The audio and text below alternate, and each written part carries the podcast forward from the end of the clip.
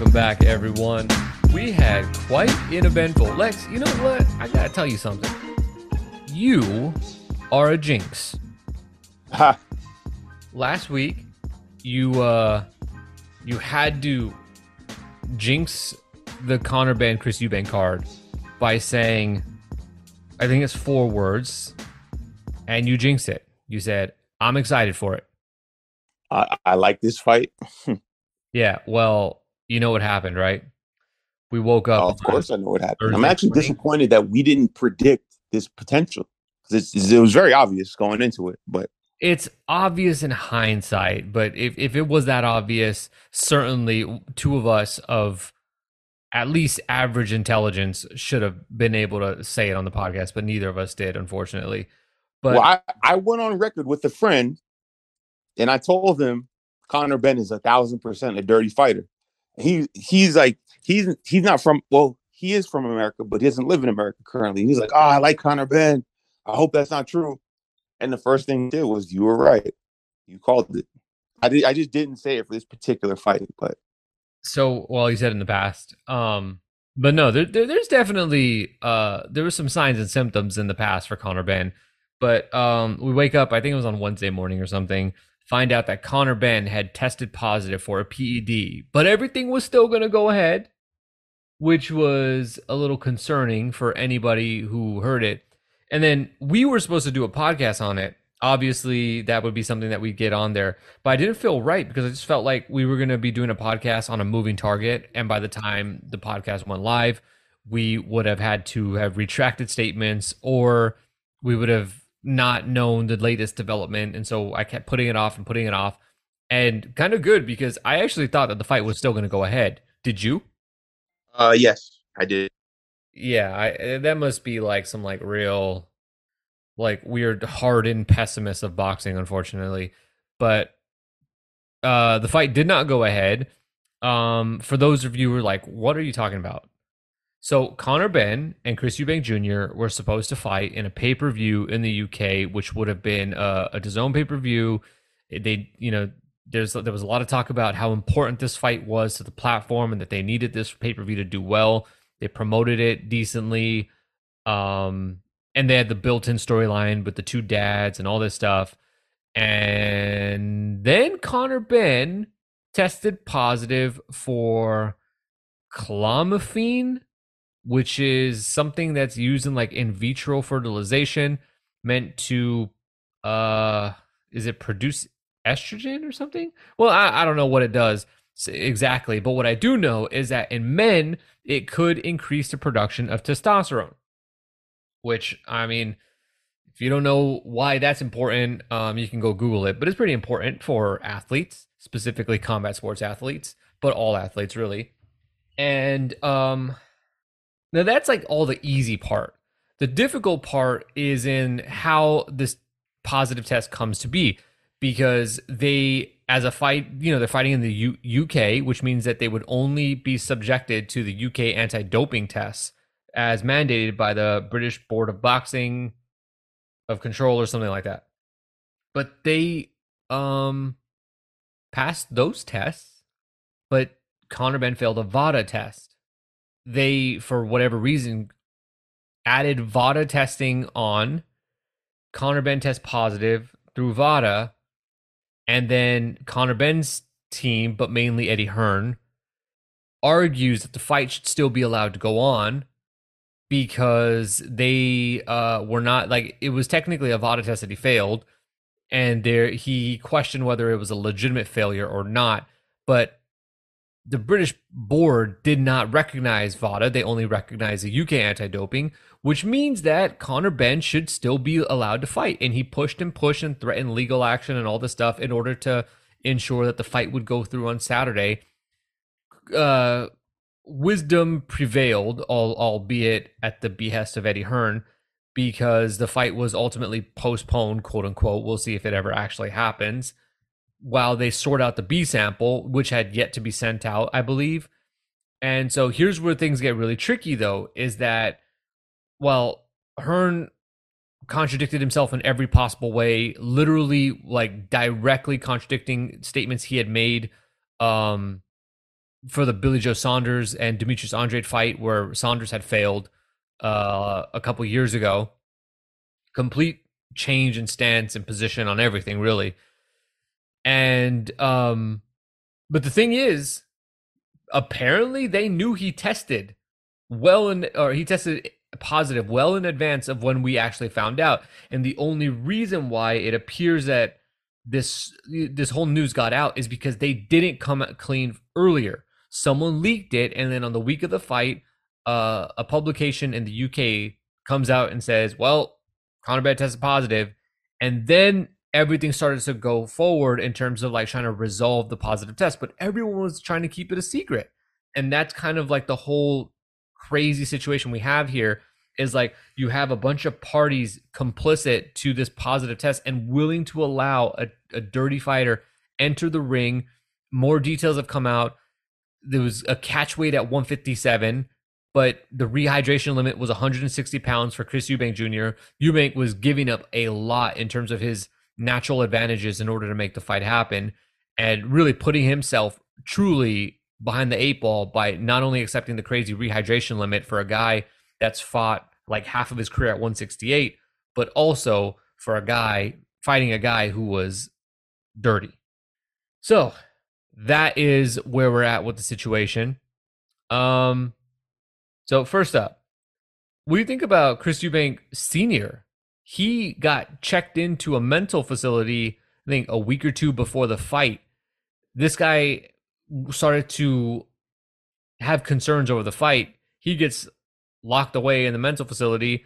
I mean, how do you think he's feeling today? He's probably relieved that the fight is off. I mean, didn't his other son die somehow? He got murdered yeah, or something. I don't I think, think, it was boxing related. Yeah, it, it wasn't. It wasn't in a fight or anything like that. It was. Didn't he get? Yeah, I thought he got murdered, but whatever. It could have been a lot of things. But ultimately, like when he came out and said he's like, or at least I saw that he said, I don't know if he truly said it, but you know, like I already lost one son, I don't want to lose another one. Like the timing of that comment fits in very well with this failed test. So he may have caught wind of it. Think maybe he leaked it? Maybe he leaked it. I mean, I, I like that theory a lot. It would make a lot of sense. Um, I think first of all, Eddie Hearn as a promoter, uh, the dis- really the way he's trying to spin and and wiggle his way out of every step of this. I think the the British board actually has to come down hard on this because you can't let this be a precedent. You can't let anybody off the hook here. Dude's got to get suspended over this. And and the argument that because it wasn't a UK test means that you can't punish us because technically we we are not we're clean by your book. That's ridiculous. Um VADA uses standards that are pretty pretty standard for most legitimate drug testing agencies. That should 100% be recognized. It's like if you drove your car in California and like hit the sidewalk and decided to run over eight pedestrians and you're wondering why you're not allowed to drive in New York. It's like I mean, yeah, technically you didn't kill eight pedestrians in in you know state of New York, but we got similar laws to California. We're just not going to allow you behind the wheel here. Um, but I think Hearn should probably be suspended. I think Benn obviously should be suspended. Um, especially because uh the nature of the, the the drug as well. This was not like you know clenbuterol contamination, which we've seen in the past before. This seems like it is like part of a concerted uh what do they call it? like it's part of a concerted cycle of ways to get himself prepared in a way that gave him an unfair advantage. But um it's unfortunate because you were looking forward to this fight. I was definitely hyped up for this fight. I thought it was going to be like a a fun and interesting fight, but I I do think that like this outcome was still fun and interesting, but just for different reasons. Because I'm not like like this is kind of like a selfish thing to say, but I'm not really too invested in either fighter. Like I don't I don't take Conor Benn serious. I don't take Eubank serious. I don't take Eddie Hearn serious, and I definitely don't take Kalle Sauerland serious or whatever my man's name is. So like seeing the fallout from this, it was satisfying because many people have called out Eddie Hearn for being what he is for a while. And like, just like we discussed on our last podcast, for whatever reason, eh, like everyone in boxing wants everyone to succeed. So we turn the blind eye a lot of the time. I mean, maybe not us specifically, but it could be boxing writers or certain fans. They want everyone to succeed. And I think this situation is something where like it, it was so bad that you can't take that approach anymore. Like someone could have died in the ring for sure. And it really makes you wonder how much other foul, underhanded stuff has happened with Eddie Hearn fights in the UK before. I mean, this sounds very similar to the Dillian Whyte situation with Oscar Rivas, except like we didn't find out till after the fight was done, basically, that Dillian Whyte had failed the test or whatever. Eh, do I have that correct? Um, yeah, I think so. Yeah, so I mean, who knows what else is going on? So it's kind of like Eddie is has he's playing with fire. You know what I mean? Like he's he's been doing this scandal at he's been behavior behaving in not so good way for a minute, and it's, it's starting to catch up with him. I think. Uh, yeah. So it's the, the whole situation's a mess, and like you're right. I think it, th- this is one of those things where it's like good for content. You know, we can make podcasts and stuff like that, and there's certainly a lot of things to follow. I mean, is what the crazy thing that I'm seeing is like the British media has 100% turned. I think not just on Hearn, but certainly on Hearn and and D- Matchroom and, and Hearn are really the results are really like getting the bulk of the like the criticism and the blame here but like boxing itself is coming under fire in the UK through these tabloids. Uh, there was a piece today that's like, and it's also crazy to see this level of investigative journalism because we're not used to it here in the United States. The the journalism scene for boxing, with the exception of about two people, is a fucking joke. And most of these guys who cover the sport, um, they care more about maintaining their relationships um, making sure that they can still be friends and hang out with promoters instead of actually reporting on the sport with like an objective eye and really trying to find out the truth. And so we're seeing these publications in the UK doing legitimate journalism here. And Hearn got torched in a piece by the Daily Mail, I think it is, where um, they just did they just ran the numbers and like, look, 30% of the fights that the, the main event you know, you look at all the guys who fought main event fights on these shows over the past, it was like year or so, 30% of them have tested positive for a performance enhancing drug. That's pretty high. Especially because we were trying to, in the chat today, we were trying to look at what guys for top rank and for PBC, like who's de- tested positive. And like the no, the list is pretty small. It's like Oscar Valdez, Jean Pascal.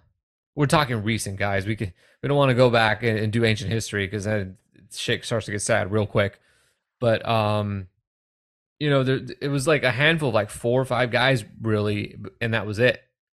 And but thirty percent over the last year or so with it, like I think it was like over the last four years, it's like eighteen percent. Still pretty high when, and it, it kind of also points to punishment for using performance enhancing drugs is pretty tame when uh in 2022, dudes were coming in at 30% of guys in main events are testing positive or had tested positive in the past. Uh, so yeah, you jinxed that card. Unfortunately, I was looking. I was looking forward to the fight too. I thought it was kind of like a. I think you and I both are in agreement that we like the the the fights that are. It's like we know that the agreement here is that this is more entertainment than like pound for pound status fights. You know, is like entertainment and then there's prestige. I think there's a term for it in the TV, but there's like prestige television, which is like HBO dramas and stuff like that. And then there's just like trash TV. And it's fun to watch trash TV sometimes. So yeah, um so the card we did get though was a Sebastian Fundora card. Would you uh I hey, real I, quick, I, I would I would just real quick, like I, I want to say one last thing on the the Conor Benn thing. I want to ask the listeners, and feel free to like tweet us, chime in in the chat, let us know how should we take people who test positive in the sport. I think that there should be a much greater punishment. I think like if you test positive, you shouldn't be allowed to compete for a championship belt for X amount of years, and all the sanctioning bodies should be able to get behind that. My problem with drugs in boxing is we choose when to get angry about it. If it's a guy that we feel is useful, and, and we're all guilty of it. I mean, like, we're all guilty of it. At times, we've probably all cheered for someone who's who's tested positive, or not tested positive, but maybe using, or someone we like, or or want to see fight. They were using, and we kind of like turned a blind eye. But ultimately, it's whack. Certain guys test positive, and no one cares. Certain guys cheat in other ways other than drugs, and no one cares. And then other guys get the books thrown at them, and it's like, what, like, what is the right approach? Because I'm just I, I, get tired of like these big debates of like, oh, this like whenever someone tests positive, right? You have all these writers and promoters who come out and they'll be like, oh, like I, I know they're, they're gonna break down like which drug it was and like the window and why it's such a disgrace. But like y'all were complicit too at some point. Like what what really needs to happen is there needs to be a solution, and it, it's just whack me because a fighter I like probably several different times has lost to a cheater. Like I'm gonna just throw one out random. Cotto versus Pacquiao. I like Cotto. That was my guy back in the day. That's he got torched by Pacquiao. huh? That's the one you'd use for Cotto. I it, I want to I want to use two fighters who aren't active, just so no one gets upset. But, but if you're gonna use Cotto, like the obvious one is the Margarito fight because like that was literally the whole. But what, what was weird about the Margarito fight, right, was like people caught Margarito after the fact. So it's kind of like, how do you even like, like, how do you go about that? But that's typically how guys get caught is after the fact. But um, or at least for a long time, that was how it was. I think one issue is that. Oh, and real quick, like, because I'm sure someone out there's like, but Pacquiao never got caught, which he didn't. But like, come on, like you, you and I both know that Pacquiao probably wasn't clean, and no one cared because people wanted to see that Pacquiao get at Floyd. So we we turned a blind eye. Like Pacquiao was useful for the agenda. If Floyd, if Floyd, if Floyd just came out, out of nowhere at, at 30 whatever years old and started knocking shit out like Deontay Wilder, I guarantee you they would have been up his ass with all types of like drug investigations and stuff like that. It never happened. I think just saying. I I think that um specifically is different and the reason why it's different is because like people were like Floyd was the bad guy for a long time because he wanted the Olympic style drug testing for the Pacquiao fight. And somehow he was the bad guy. So, um, you know, different, that was a different time. But I think, like, you know, if we're looking at boxing right now, and, and it's always important to remember this because when it gets hard to follow boxing, when it gets hard to look at social media, you have to remember that no one is held to the standard of being objective. No one. The only people that have that facade of like they're holding people up is when they disagree with you. So if somebody disagrees with some shit we say on this podcast, which happens frequently, we get called out. And i i at least try to hold myself to that standard. So you can always go at me and i'll take it. But i don't think lex you really don't operate this way where you're like trying to be objective like a journalism journalism jur, journalist or whatever. Not that i'm saying i'm a journalist. I'm really not but you, you know what's I, funny though is I, I i am objective when it does come down to entertainment see that's the thing is like people uh, pick and choose though and, and it's not true because guess what? Guess what? Of, of, of all the fights that you think I probably wouldn't be excited about, I was hyping up Benn versus Eubank because I like entertaining fights. You, I, I don't care about belts. I there you will never hear me on all the podcast episodes where I was like, oh, he has to go get the belt. Like that's not my thing. I don't even care to be honest about like perceived good matchups, like Josh Taylor versus like Jose Zepeda. Like that's not like I I will watch a fight, even though that's a cool fight, right? I will watch, I will see a matchup and be like, that's either entertaining or that's not entertaining. And I don't care who puts it on, if it's entertaining or it it lends itself to the narrative of a weight class, I like it. That, but if, it, if it's just like That's Huh? what I'm talking about.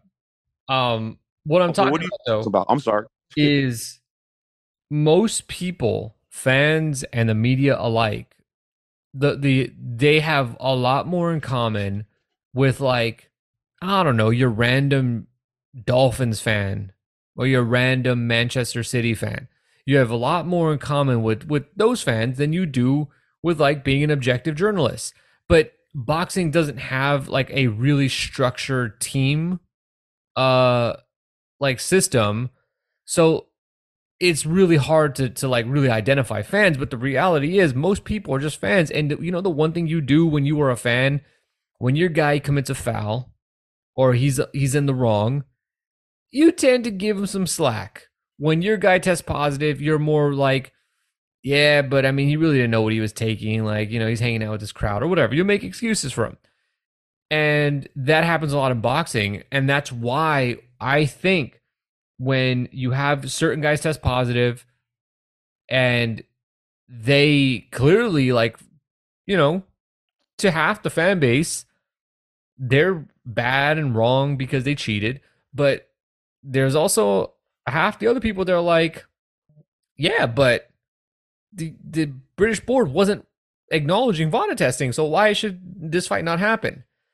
So I, I think that's partly why that sort of dynamic exists in boxing, and it just becomes really muddy, or the waters become really muddy um, when it comes time to look at this stuff, and like nobody's really trying to do that type of work. And the way how this all started is just I brought up that like this tabloid is doing real journalism and it's a breath of fresh air compared to what we get over here, which is typically really no investigative effort put in, really, because nobody wants to da- endanger their relationships and their access that they get. You know, if you write, Top Rank is known in the industry for being very, very sensitive to this stuff. So, like, if you write a bad article about Nico Ali, uh, whatever his name is, um, Nico Walsh, you write that the, the, the whole Muhammad Ali thing is a, is a is a fraud and stuff like that. You're probably not going to be able to talk to Lomachenko. They'll just punish your ass. So that that's that's how this goes. So This could be. We should do a, a whole separate Patreon topic on this topic or episode. I'm sorry, not topic. Because I can keep going on this, but I do want to talk about the Fundora card. So Uh, no, let's get on the Fundora card. So Sebastian Fundora decision win over Carlos Ocampo, who Errol Spence stopped in one round. Um, I, so somebody in the chat was at the fight. I didn't get to go to this one, and um, he acknowledged he was drunk or had been drinking, but he's like, I thought that fight was a lot closer. So let me get your take as somebody who watched on TV. Was that a close fight? Not. I would say no, but like uh Ocampo was game. You know what I mean? Like he was getting beat up, but he was in there putting in effort and not going away. And contrary to whatever the fuck Jack Reiss was doing and saying, like you you still got to put the fighter out, and Fundora never did that. So Oh. I did. I, I couldn't hear the TV where I was at when I was watching it. Explain the Jack Reiss thing to me. so I forget in which round, but like Ocampo was like losing the fight, and you know, he was kind of fading towards the end, but not fading like it looked like he might get stopped, but he may not, basically. In one of the rounds, he was like in Ocampo's corner, telling him like he needs to like pick up the effort, but it, it wasn't like in the typical way a ref would. It was like very like disruptive to the fight. And then around later, if I remember correctly, I guess Ocampo's corner had put water on the ground so he could catch a breath, whatever. Jack Reiss goes to like the commission people and he's like, find them. Like they're creating a distraction or something. It's just like, bro, like, what the fuck are you doing? Like, what's like, just fucking wipe the water up, man. You're, you're, this guy's always doing the most, man. But yeah, so Ocampo's corner, I initially I thought it was Ocampo, but Ocampo's corner, I guess, caught a fine for like putting water on the ground. Um, he was just doing some typical Jack Reiss shit. He's so annoying. Because um, like I knew he was doing some because like I just expect that of Jack Reiss, And um, on Twitter after the fight, I saw everyone clowning or, or just like really going at Jack Reiss. And I mean, if you listen to this podcast literally from the start, it was like, I don't know, seven years ago at this point. I can't believe we, we're still here. But um, I've always hated Jack Reiss, And not even like uh, on a he can't do his job level, but it's like personal with me. But he also can't do his job. I think he's fucking terrible at it. And um, yeah, this is what happens when you like give this dude like the platform. You gas him up as like being a great referee. The only thing that Jack Reiss wants to do is make sure that you know that he's doing his absolute best to be a good referee. And typically, what that means is he's getting in the way of the action. I think I saw somebody say that he told Ocampo, Ocampo to punch harder. Yeah, that that may have been what he said. I forget what he said. And I was just like, I, I kind of tuned it out because I just hate Jack Reiss. just is not a good ref to me. Ocampo had some like moments where it looked a little dicey for him. But I thought overall throughout that fight, he consistently was able to tag Fundora. Not that he was winning rounds, not that he was running away with the fight, not that he was even making the fight close, but you can lose 12 0, which I don't think he did, but you theoretically can lose 12 0 and still give a guy a fight. And I thought that that's what Ocampo did there as a guy coming in who was just a you know something with the WBC that Fundora had to get out of the way. He fought a lot better than that could have been.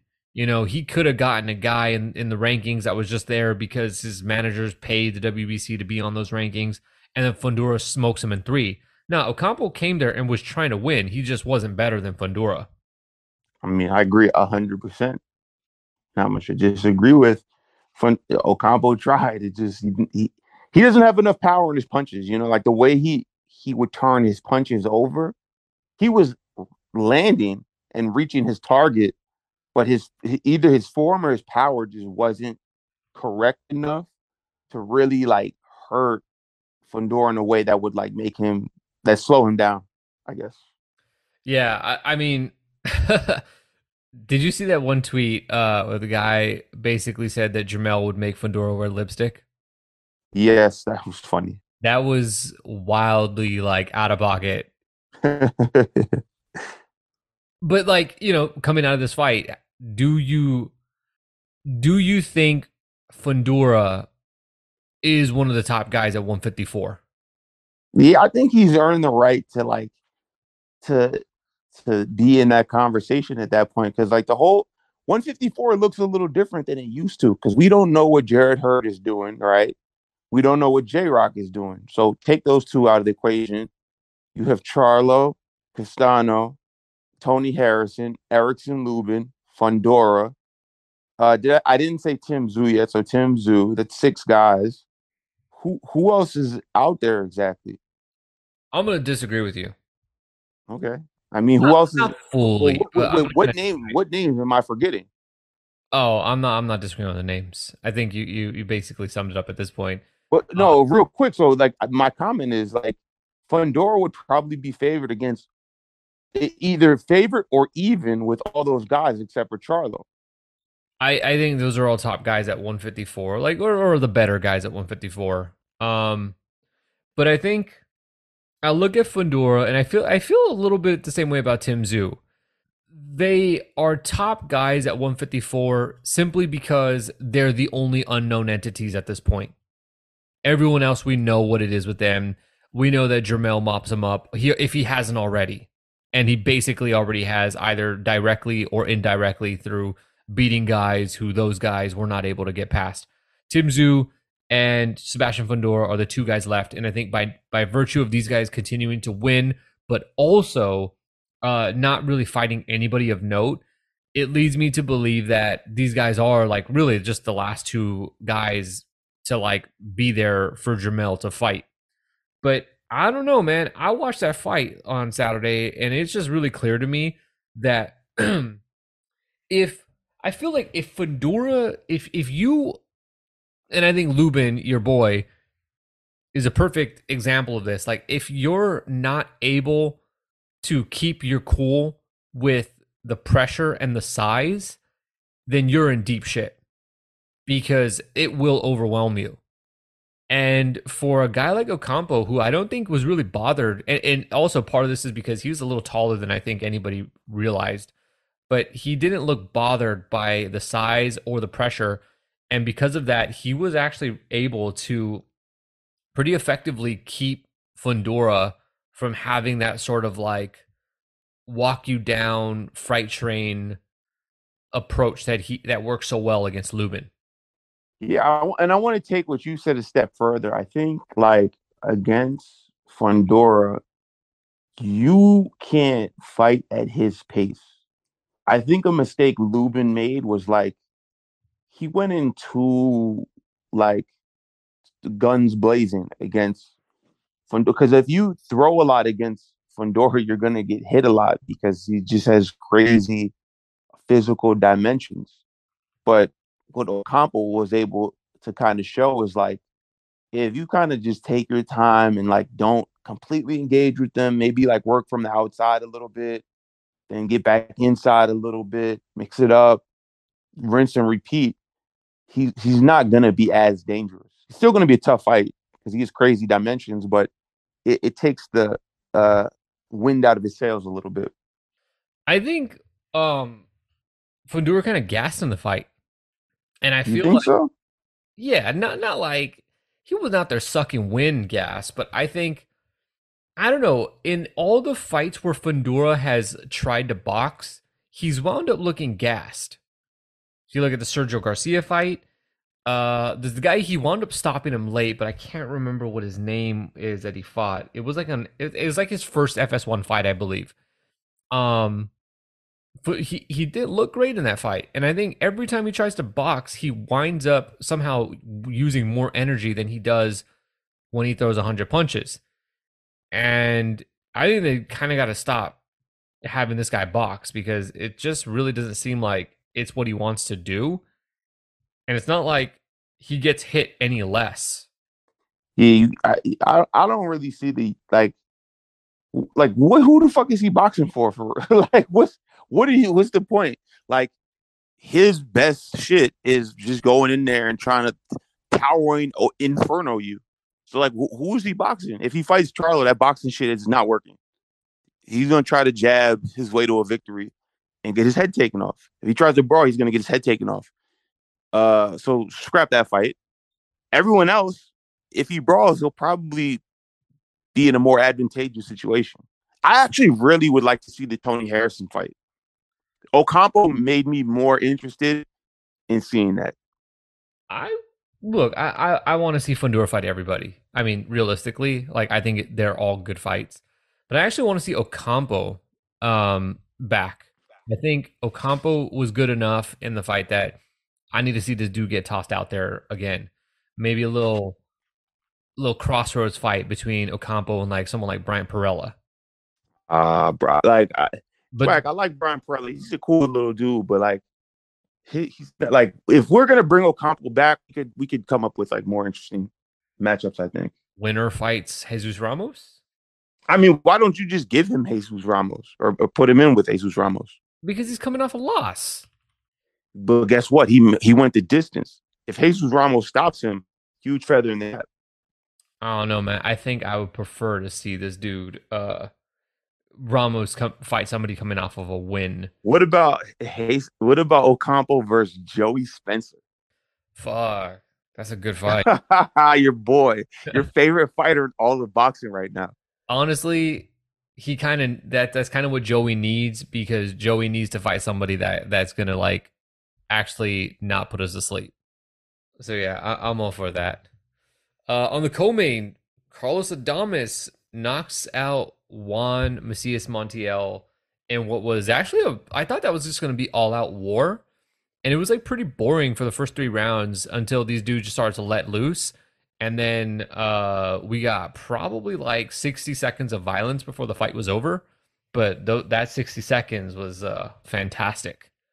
So I saw a tweet that I, I definitely don't agree with, but I thought it was funny nonetheless. That Jermall Charlo ducking Carlos Adames. I saw that tweet. I'm like, how fuck, how, like people, I, am tired of certain words being used in boxing. Like ducking, we got to remove from like the boxing vocabulary. And like, there's another one that I saw like Max Kellerman use. I'm just like, yo, like enough. Like, just stop saying that. Like, no one's ducking.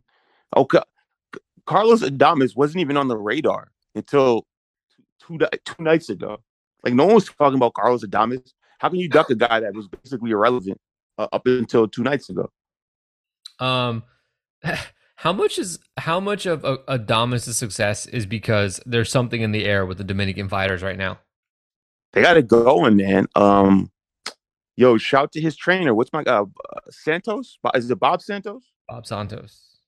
He's got a couple of those dudes, and whatever he's doing with the DR crew right now, it's really working, man. Like he has all these guys looking good, fighting good, and and we've seen this in boxing. Like we've seen it. It's like sometimes it's the Filipino fighters, sometimes it's like we've seen it with the Eastern European guys. Like sometimes certain flags come through and they make a lot of noise. And it's and I mentioned in the pod, it's, it's DR's time right now for sure.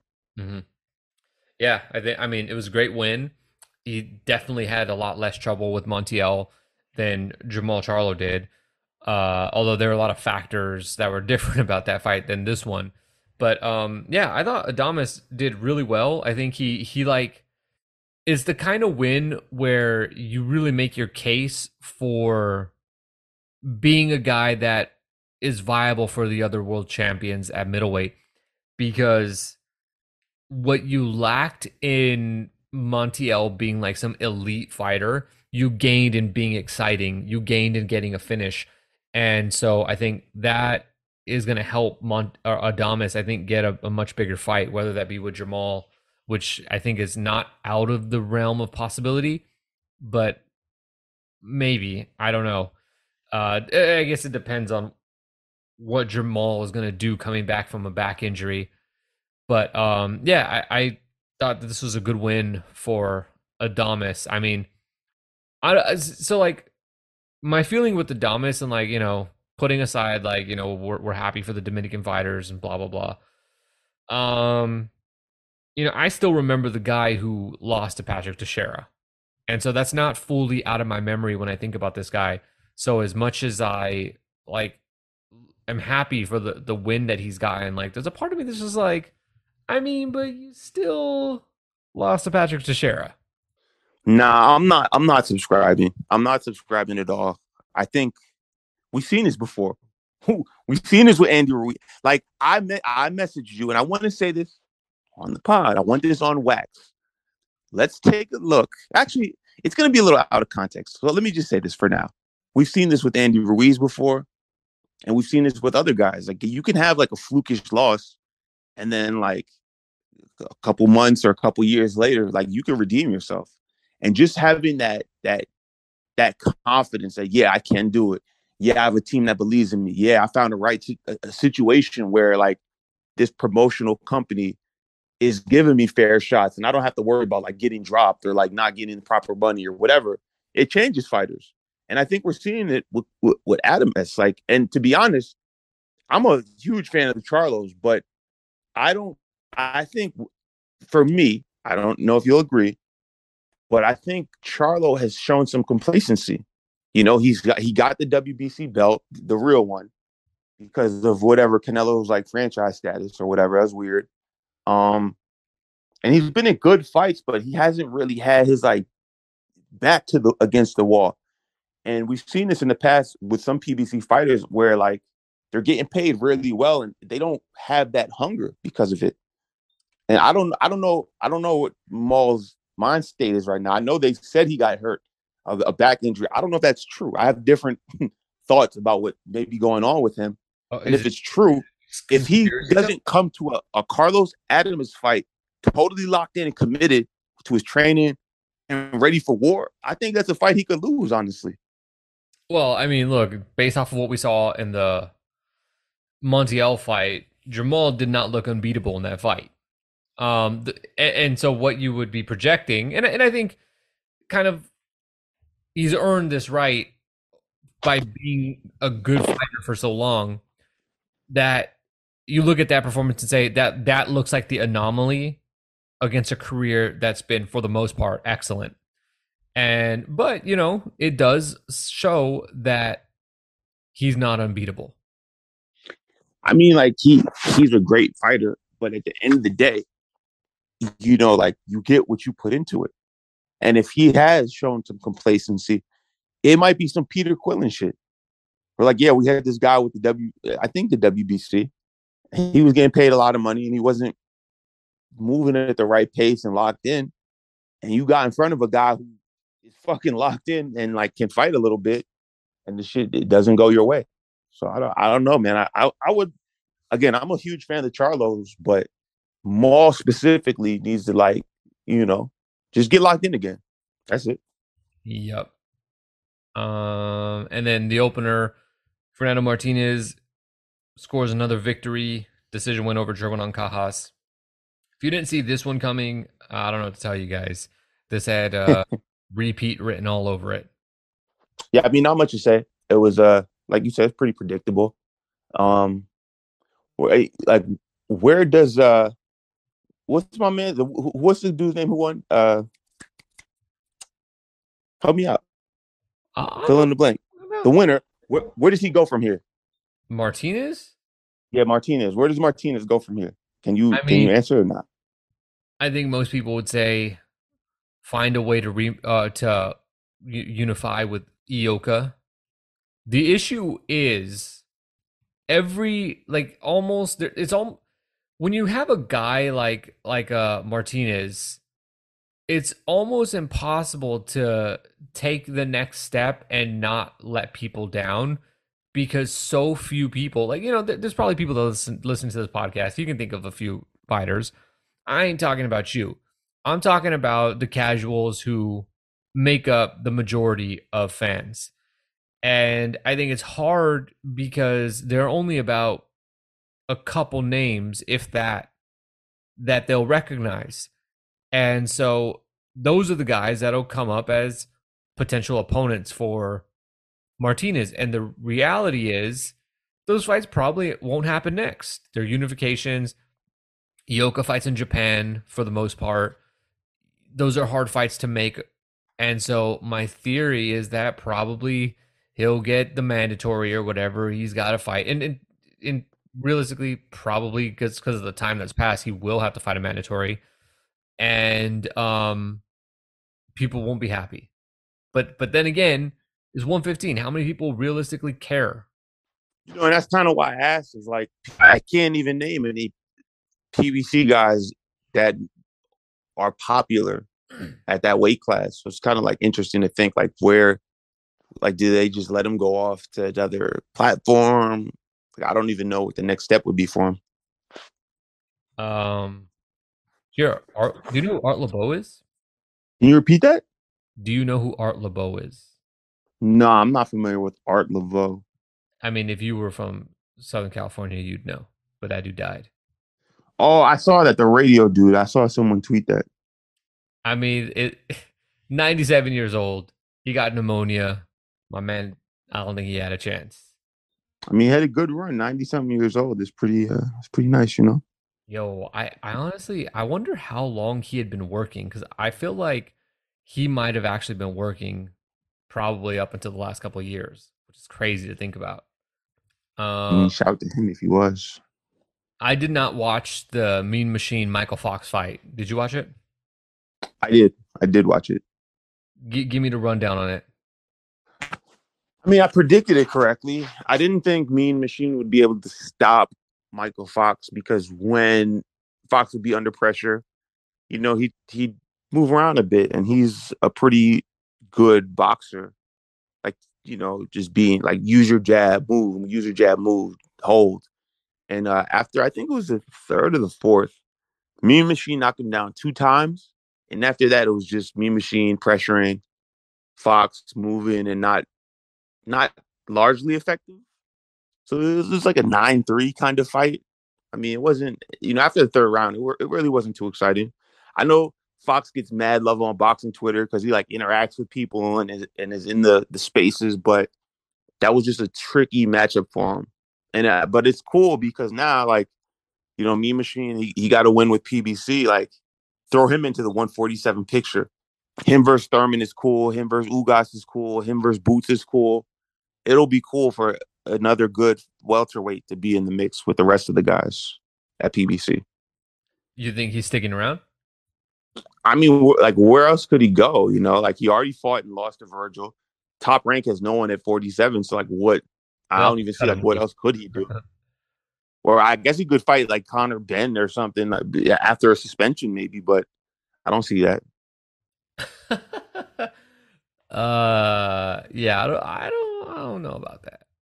Something tells me that they don't got uh a dude like Mean Machine in the in the crosshairs for um, you know, for Conor Benn.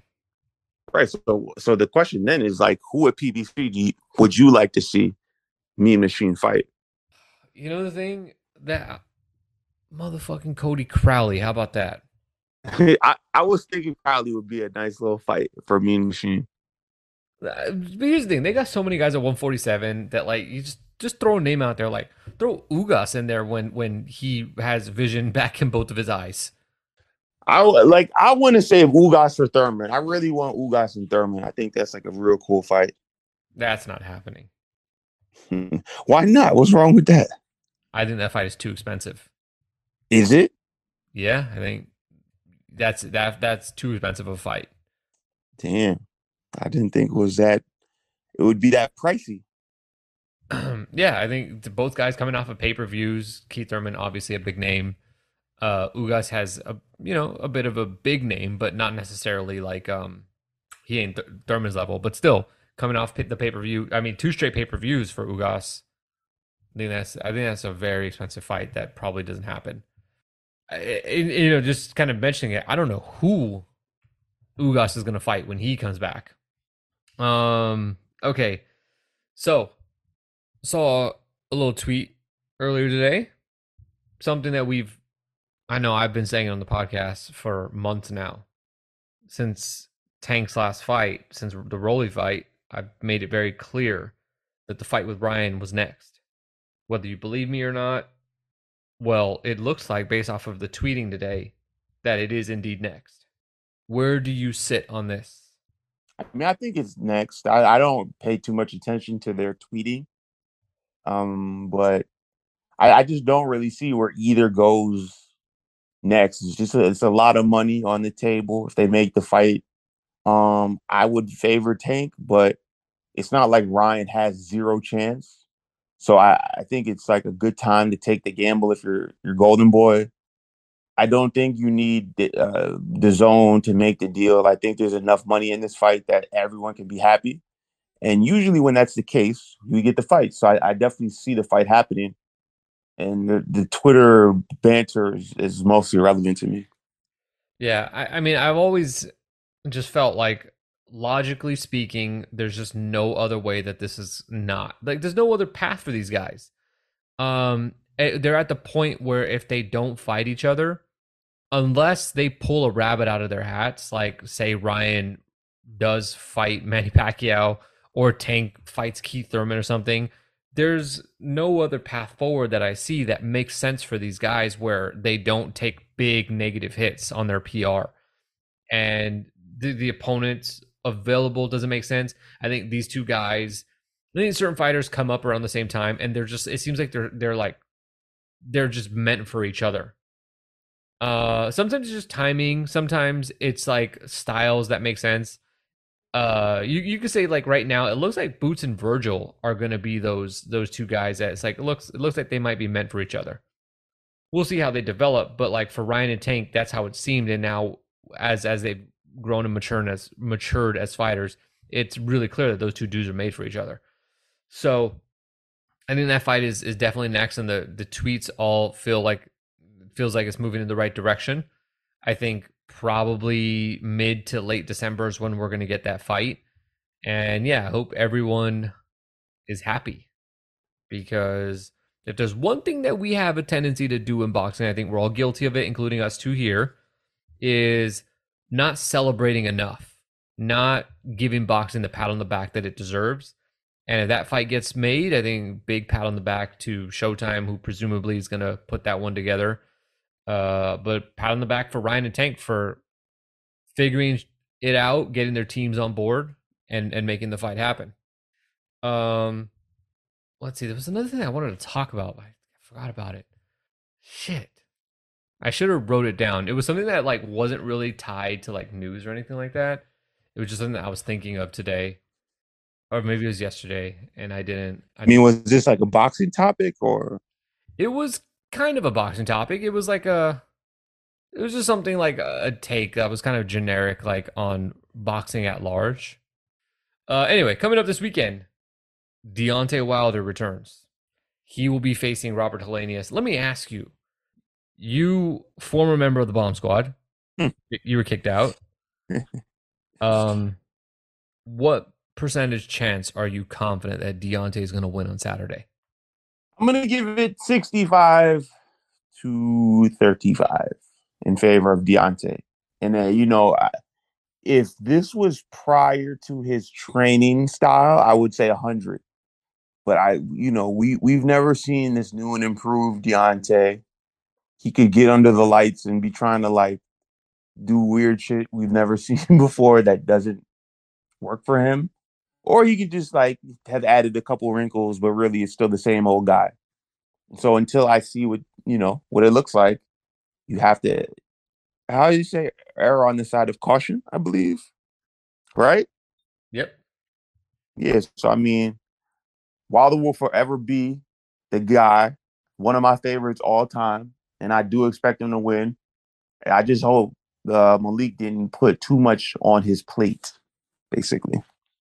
Um, yeah, I it's really interesting um that they've kind of changed up their entire at least from what we can tell, changed up their whole training strategy. Uh, it looks like Deontay is looking to go back down in weight and be a lot leaner than he's been in the last few fights. Which, you know, he, he, when he was lean, he was a lot faster. I think he's always been. I mean, he's been quick e- even in his last fight. But um, it seems like they're going he- more heavy on speed and stamina, which, I mean, what I I fail to see really the logic behind it because with when you got Deontay, he's a pretty low output fighter. When he's not fought against Tyson Fury, his stamina seems to have hold, held up really well in all of his fights. So I don't really know what the strategy there is, but I guess we have to trust that Malik knows what he's doing and he thinks that this is what's best for Deontay for this fight. But I, I think your percentage chance that you give your confidence level is pretty similar to where mine is, in that I'm pretty confident that Deontay's going to win. But I have, I don't know, I have a sneaking suspicion that this could be a lot harder for Deontay than than people are realizing. I mean, the other thing is like, look, you don't suffer the two losses that Deontay's had back to back, and then just come out and be magically okay. Even if Deontay wins the fight, I just imagine that there's some part of it. There's a part of him that you know is just gone with the combination of ha- having suffered the losses, but also got to remember Deontay's not young. Deontay has been on the scene for a very long time. I mean, the dude fought in what the 2008 Olympics. There ain't too many dudes who were in the 2008 Olympics that are still active who like weren't 18 years old. To name it exactly, Deontay is 36 years old. So It's just totally a question mark. Like I don't care like how big a Wilder fan you are. The only people who know is really what to really expect is if you saw a Wilder sparring, which is like it's going to be like a handful of people. If you're like us who haven't seen that, you have to go into this fight blindfolded. Like I, I don't know how Helenius is coming. I don't know how Wilder's coming. I mean, prior to Helenius beating Kownacki and Wilder and Fury and Wilder changing his style, the odds would be like minus two thousand Wilder, Helenius like plus a thousand. I mean, probably not that wide, but like this is not a guy you give any chance against Wilder at all. But given that he just Wilder was in two incredibly tough fights and switched his style up, uh, I, no one can sit here and be like, I know what to expect. Like you'd be a liar. I don't know what guy who was showing up. Um, the co-main Caleb Plant versus Anthony Dirrell. That is a pretty high level fight. I mean, you can say what you want about Anthony Dirrell, and he's a you know that dude is a, a bit long in the tooth. But I think the one thing about this fight is that if this was a Benavidez, if this was David Morrell, I would feel a lot differently about this fight. But I think what makes this really interesting to me is that I don't think Caleb Plant can hurt Dirrell. And I think that is going to be a big problem. I don't think as well that Caleb Plant is physically stronger than Dirrell. That is going to be a problem. I think Dirrell has always been a guy that has made fights very, uh, let's just say, uh, rough and tumble. He knows how to use his strength, and like I don't know, we have not seen Caleb Plant. I, did it a little bit, and Caleb started to struggle in that fight. Um, but we haven't seen somebody go at Caleb Plant and make it physical. Canelo didn't do it, but I mean, he still got to him late. So Caleb's changed his team, not necessarily a big puncher. I think that there is like, I'm not going to pick. I mean, maybe I will, but like, I don't think that there's a, I don't think that it's like a foregone conclusion that Caleb Plant wins this fight. That's what I'll say. I think Dirrell is a live dog here. And I mean, his nickname is the dog, but I really think that Dirrell is pretty live in this fight, and I wouldn't be shocked if Dirrell pulled off the upset, or at a at a minimum, made Caleb look like shit. Caleb made an interesting point that kind of changed my perspective about the fight. He said, "When is the last time that Dirrell beat a true super middleweight?" And I was like, "It's kind of kind of valid. Like, let's pull up Dirrell's box rec, right? When like what's his la- last victory against like like legitimate like clearly beat this dude like Yildirim was coming back on him. Marcos Hernandez is like what uh, is like a super welterweight, I guess. Kyrone Davis is a middleweight. He lost to Benavidez. Abraham Han is not a super welter. Uh, uh I mean, I'm sorry, super middleweight. I don't think, right? Is he? No, I mean he's trash anyway, so whatever. D- Dennis Douglin, I mean, you gotta kind of go back, man. You gotta go back to like he lost about. I don't know. No, that's. I'm picking Plant. I agree with you totally, but when Plant said that, I, I think it may have been with Brian Custer. I was like, wait a minute, that shit kind of makes some sense. No, no, no. That's and also that some we have to take into consideration. Yo, Dirrell gets cut against everybody. The only person that didn't cut Dirrell was Caleb Truax, and he got knocked out in the first round. So, yeah, Plant doesn't punch hard, but I think he punches hard enough to cut someone, and that that could end up being an issue in this fight. Dirrell don't get cuts from punches; he gets cuts from headbutts. I mean, he could get headbutt then. I I mean, nah, David Benavidez cut him with the punch. Just just saying. I don't I don't even remember, so I can't even I can't say one way or the other. Uh, also on the undercard. By the way, I, I highly like. I'm gonna watch all the press stuff for this for this fight because I find it really hard to believe that Caleb Plant is not gonna f- do something to get under Dirrell's skin, and these two don't need security at either a press conference or a workout or something like that. These two guys legitimately do not like each other. I, I think Dirrell more so doesn't like Caleb than the other way around, but still there's like legitimate animosity there, which seems to follow Caleb Plant everywhere he goes. Um, but yeah, I, I'm I'm definitely hoping that on fight night we get the security guard or uh, the the the police guys standing in a diagonal line separating the ring before the fight, like we had for I think it was Judah Malignaggi. I think we also had it for Judah Danny Garcia as well. Um, Gary Antonio Russell versus Emmanuel Rodriguez is also on this card. This is a um a rematch after their last fight ended in a headbutt and it went no contest. So I don't know. And then Frank Sanchez also will be on the card. He will fight Carlos Negron. Look, if Frank Sanchez can't put a damn good fight on with Carlos Negron, I don't know, man. Frank Sanchez might be good and, and like he you know, Frank Sanchez is a talented fighter. But that don't mean I gotta want to watch him. This is his last shot. If he can't win me over here, hey man, we're we're going our separate ways. Man, I will say if you're in the New York area, I highly recommend this card. Like looking up and down, like I'm on Boxer looking at the whole card. The whole card is pretty good. I mean, you got Michel Rivera also. You didn't mention him yet. Mm-hmm. Um, Giovanni Brusone, who is one of these Cuban heavyweights. His only loss was against Lenier Pero, and that fight was fire. To be honest, it was only an eight rounder, but they were really going back and forth. I think this kid is like has legit potential. His one loss, I don't think will be a big deal. Like a couple years down the line, he'll be one of the prospects at heavyweight that you should keep an eye on moving forward.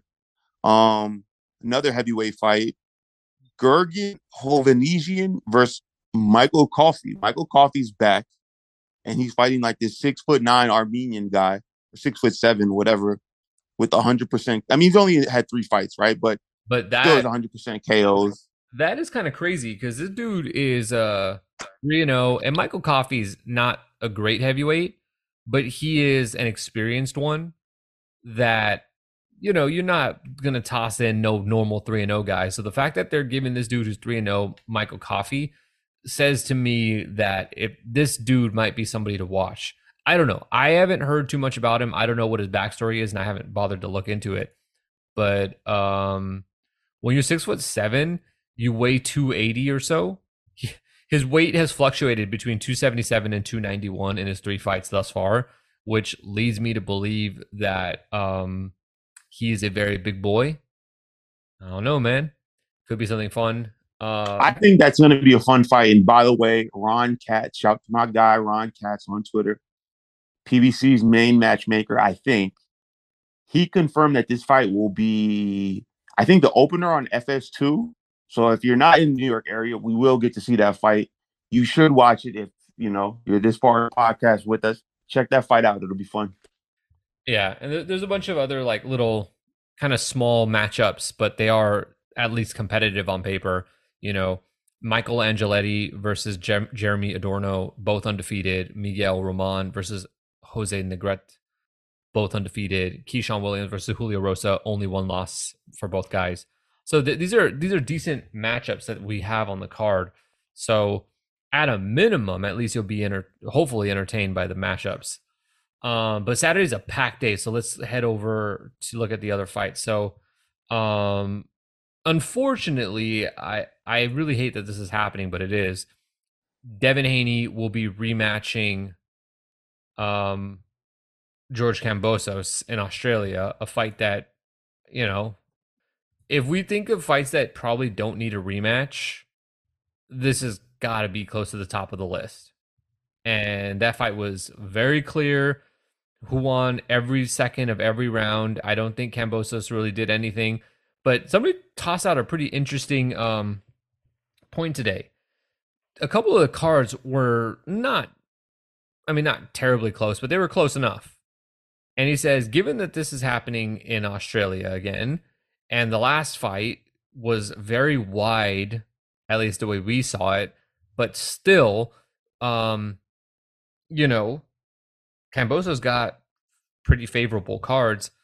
If Kambosos improves a little bit, it's not inconceivable to think that he could beat Haney here.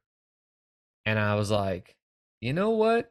That's a very good point because if two rounds go differently, that is a draw already, or at least a win for for Kambosos on these cards. And it kind of makes it like I mean, look, it makes it slightly compelling, but not really because I don't really want to watch a fight because I think that the judges will fuck up. That's just not a, a great reason to want to watch a fight. The fight wasn't fun to watch, first of all, but second of all, um, Haney's just. I mean, I don't want to say he's like so much better than Kambosos, but I just find it hard to believe that any version of Kambosos, even on Kambosos' best day of his life, he he would ever have the style and ability to beat somebody like Devin Haney. It's just that, that that's just just like Devin Haney's just always going to beat Kambosos. That's how it goes. Yeah, I'm not. I'm. I'm not. This may sound effed up, but whatever. The the the Devin Haney movement doesn't excite me that much. Like I think there's either three or four cards, right? How many cards are there this Saturday? Is it four or three? because you have the ladies, you have the ladies card, which is awesome, huh? Three we're talking about. But no, in total, like with the with that we're talking about or not talking about. There's Wilder, the ladies, Haney, and is that it, or is there one more? I think so. There's one that's happening. I think the day before or the like two days before. Okay, so not not on Saturday. So on Saturday, the Haney card interests me the least by mm. far. Oh. Just like the the the matchup isn't fun. The likelihood that there will be an upset is low. The, the- stylistically, Haney is not that fun to watch. PB uh, the women's card will probably it's going to be starting in the afternoon. I'm pretty sure, so I'll be watching that. And then the Wilder card, if you include like the YouTube, FS2, the regular Fox, which will probably show like Vito Mielnicki or something. I mean, yeah, Vito, and then the pay per view.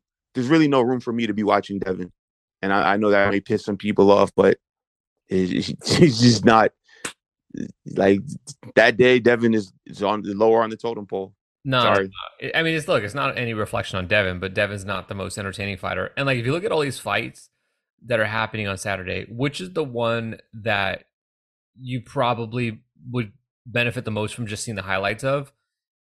I think it's the Devin Haney Kambosos fight, based off of the fact that we already know how it played out. It played out one time. For most people, I think it played out exactly the way they thought it was. And uh, yeah, I'm definitely. I mean, I'll watch it either after the fact uh probably after the fact but i mean i'm just not looking forward to it definitely way more looking forward to the claressa shields savannah marshall fight which will headline in the uk um that is for the undisputed women's middleweight championship we're not going to do the thing we're not that podcast where we're going to like act like we know what we're talking about here on women's boxing because like i think it's only fair that we classify ourselves as casual at best followers of women's boxing. And then on the co-main, Mikaela Mayer versus Alycia Baumgardner. I don't know if this is going to be a fun fight to watch. I don't think either of them have like, you know, crazy power or anything like that. But the chirping that they've done at each other over the past few months that this fight has been made, it, it, it has that that uh that bad blood feel to it that will add a level of excitement that you don't typically get when you you do the whole I respect my opponent thing. No, I mean like this is it's you know like this is again like you said we're not the biggest fans of women's boxing, but I think it's I fair to say that. like this is that. whatever I said it. Still, this is like pound for pound matchup of two of the best women fighters in the sport, and you know, like you got to give it up for that. You know, maybe not everyone loves women's boxing. That's cool, but if you're at all interested, like this is the this is one of the fights you should be checking out. And we also get the Mikaela Mayer and Baumgardner joint, right? Is that happening still? yeah. And that's another one of it's just two girls talking trash. Maybe one gets knocked out, maybe one gets embarrassed and outboxed. Either way, like it's a good card, man. You got to you got to give it up for that card. They that, they put a good one together. I'm not gonna say, unlike you, that I'm not a fan of women's boxing. I'm just a casual. Like, I'm a casual MMA fan. Like, I I tend to, whether I consciously know it or not, find myself watching the big fights, but not necessarily knowing anything about it. Yeah, I didn't mean not a fan. I just meant casual. That's a better way to put it. Better better way to frame it. Yeah. So Saturday we are busy. Lex, I, I need you to not be excited about anything. I need you to not um you know look forward to anything because we know how that goes. Look, I ordered my my bomb squad pay per view. I'm prepared for Saturday, and we take it from there. I'll definitely be in front of a TV all day. I know that because I will be watching the women's card, and from there I'm going straight to FS2 to FS1 to the pay per view or the Fox or whatever, however it's I don't even know what the what the what the schedule looks like because I haven't got. Or if they have it, if they have some fights on YouTube, whatever, like whatever Fox is is feeding me, I'm I'm eating everything. yeah, 'cause I- I Appetizer, wouldn't know, main course, dessert, all that. because there's uh, college football uh this um this weekend. But anyway, uh if you enjoy the podcast, you want more stuff on the pregame today. We talked a little bit about you know, signs and symptoms of somebody using PEDs in the sport. We talked about um, Draymond Green punching Jordan Poole. We talked about, I don't even remember what we talked about. We talked about a bunch of things before we recorded. Get access to that over at patreon.com slash Sunday. It is uh, $1 or more, whatever you want. And you get access to not just that, but you get access to the community. You get to join the chat. You get to talk to people who, uh, I mean, assuming you like this podcast, that also like the podcast. Well, actually, you know what? I don't know. Maybe all these people, maybe you guys are all gaslighting me and that nobody actually likes the podcast. And you guys are in the chat just like, I don't know, entertaining me all day. Who knows? But um, for one dollar, you can find out. So, you know, that's probably a good deal. Patreon.com slash Sunday Puncher. Uh, if you like the podcast, leave a rating or review.